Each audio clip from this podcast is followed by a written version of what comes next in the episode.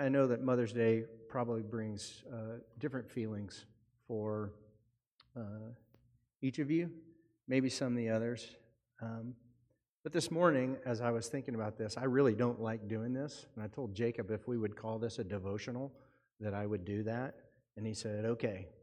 So um, I was on a walk this week and I was listening to a podcast um, about a mother's love. And a lot of what I will say this morning is taken from that. Um, but the point of my message this morning is we have a heavenly Father that loves us with a motherly love. What do I mean by that? Well, when I think of a mother,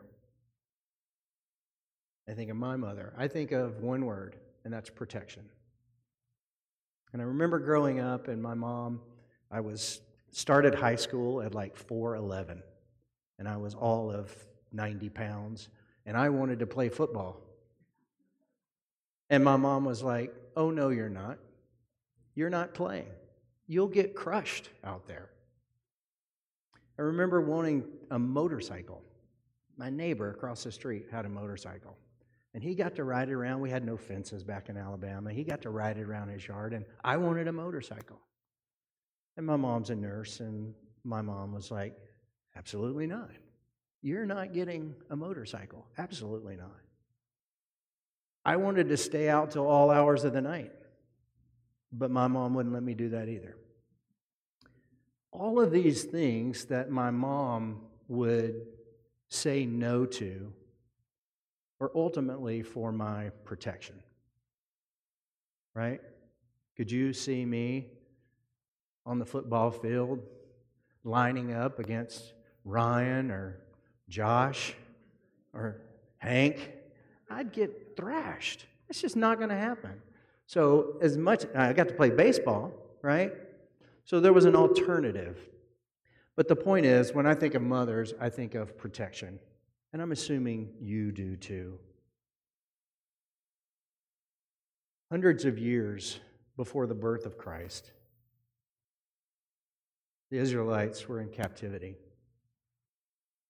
They felt abandoned, they felt forgotten, they were anxious, panicky, feeling forgotten by God.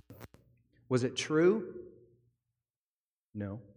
We know that God had not forgotten them.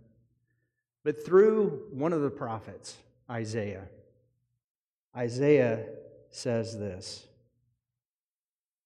Can a mother forget the baby at her breast and have no compassion on the child she has born? The Israelites are feeling disconnected, unloved, unprotected, alone, forsaken and yet, God brings to mind this picture through Isaiah of a mother who is holding her child, loving that child so closely, and saying, Would that mother really forget her child? What an absurd question, really. I mean, a mother gives birth to a child, and then somehow the Israelites think, well, God's left me.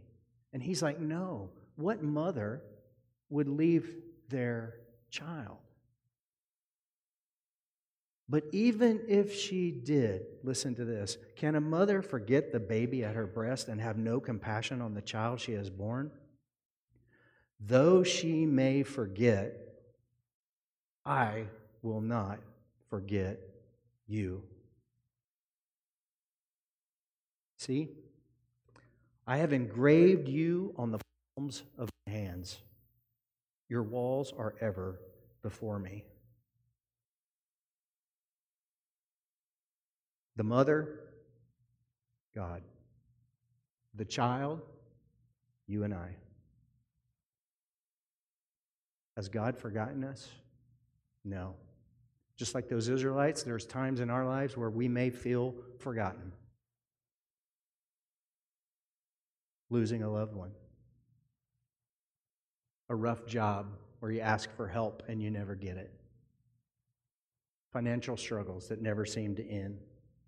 There's all these circumstances, you plug yours in, where we may feel like God does not care. He's been silent. Where is He when I need Him? And yet God says, Can a mother forget the baby at her breast? I'm not forgetting you. I have not left you. Whatever your circumstances are, I am there.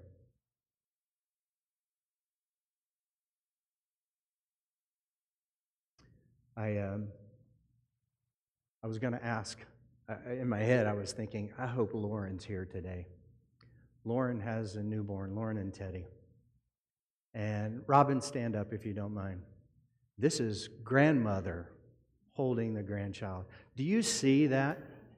Okay, so proud. Wait, keep standing. Keep standing. Seriously, keep standing. So imagine that Robin is Lauren. Okay, Lauren, they could switch hands right now, but the baby's probably sleeping. Let's don't, yeah. Look how Robin is holding that child. Her arms are wrapped around that child. Secure, protected. What is little Jessie Ann thinking right now? Probably not much. She's probably not thinking, man, where is she when I need her? Right? She knows. She's relaxed. She's trusting. She is wrapped in her mother's arms, grandmother's arms, too. See, it doesn't leave. And this is what God says He does for us. Thank you, Robin. This is what He says He does for us. When we feel forsaken, when we feel forgotten, when we feel we're out there in that set of circumstances and it's just not working for us, and we really want God to show up, he says, I've got you. I will not forget you. And then he says, I have engraved you on the palms of my hands. I will not forget you. It's interesting, in this podcast, the guy said, um, it's interesting to note that he doesn't say, I will engrave your name on the palms of my hands. He said, I will engrave you. And he went on to explain, he said, I think what that means is that God is so intimately acquainted with you. I mean, He knows the number of hairs on your head, He knows your start date, your end date. He knows everything about us, but He is so intimately acquainted with us and that He knows every detail of our lives. So we go back to that picture of a mother nursing her child and God saying, This is the picture I want you to have of what I am for you. This is going to be a really short lesson today. Some of you are probably really glad. If we're in the South, I was talking to Anthony earlier this week. Uh, in the South, we'd be saying, Hurry up, we got to beat the Baptist to lunch, you know? and uh, that's not the issue out here. Um, but when we're in the arms of Jesus, being held, picture that in your eyes, in your mind's eye, being held. When we are there, we simply need to relax and to receive what God wants to give us. Not to fret, not to be worried, and I'm a worrier. I'm an anxious person. And this message was really appropriate for me because I tend to want to have the answers ahead of time. And that's not how God works. He's saying, I've got you. Now, I want you guys to see what I was going to do. If Lauren wasn't here, this is what you were going to get. Right? That's what you were going to get. Aren't we glad that Lauren's here? So, at the risk of sounding. Sorry. Oh, stop. That baby was suffocating in the nursery before I uncovered it with a blanket. So that baby's okay. Oh my gosh, I can't believe I just did that. So I'll end with this. This was the point of me saying I was talking to Anthony about beating the Baptist to lunch. I want to read something for you. It's a really short little um, story.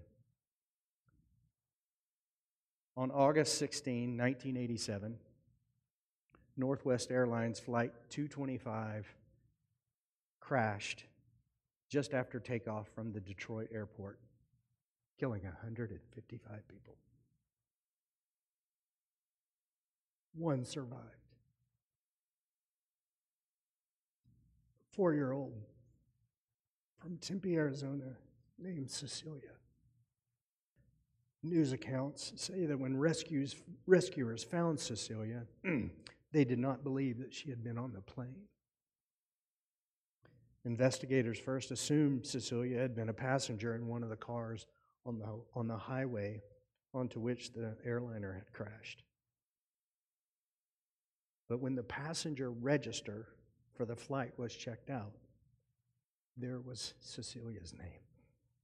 Cecilia survived because even as the plane was falling, Cecilia's mother, Paula, buckled her own seatbelt, got down on her knees in front of her daughter, wrapped her arms and her body around Cecilia, and they would not let go. Nothing could separate that child's love from her parents' love. Neither tragedy nor disaster, neither the fall nor the flames that followed neither height nor depth, neither life nor death. Such is the love our Savior has for us. He left heaven, lowered himself to us, and covered us with the sacrifice of his own body to save us. Thank you, moms, for wrapping your arms around your children. I am quite confident that you have your children's lives marked on your hands. Darren referenced this in his message that the nail scarred hands of Jesus. And I submit to you that our names, our lives, are on those nail scarred hands. And when we when we see him, there will be no surprises. He knows exactly every detail of our lives. And today, as mothers, keep loving your kids, no matter how old. My mom is so protective. There'll be a fire in LA, and my mom will call me and say, Is that close to you? Are you safe? I saw there was a, a bad storm in Tahoe. Is that close to you? It never ends. And that's the message today for us when we feel like we're in captivity and forsaken or forgotten, that God has, says He will never leave us. He has us like this. That's something that should help us receive and rest and trust and relax. And I'm, I'm thankful for this message. I needed to hear it. And I hope that you have been challenged by it as well. Let's pray. Father, we thank you for today. Um, we thank you for our moms. We thank you for creating us. And we know, God, we failed you, but you let us name, wear your name anyway. And so we give you thanks. Father, help us rest in your grace and mercy and love. And Lord, even today, for the Higdons and the Wallages and the loss of Al, wrap your arms around them. Father, we all have some loss, something that we know that is concerning us. Maybe, Lord, it's that sin that we said we wouldn't do, and then we keep doing it, and we feel like your grace doesn't reach far enough to help us. And yet, Lord, you tell your people well, the mother lose sight of her child? Remind us, God. Thank you for this reminder that you are always here and that you've never left us. And this is our prayer in Jesus' name. Amen.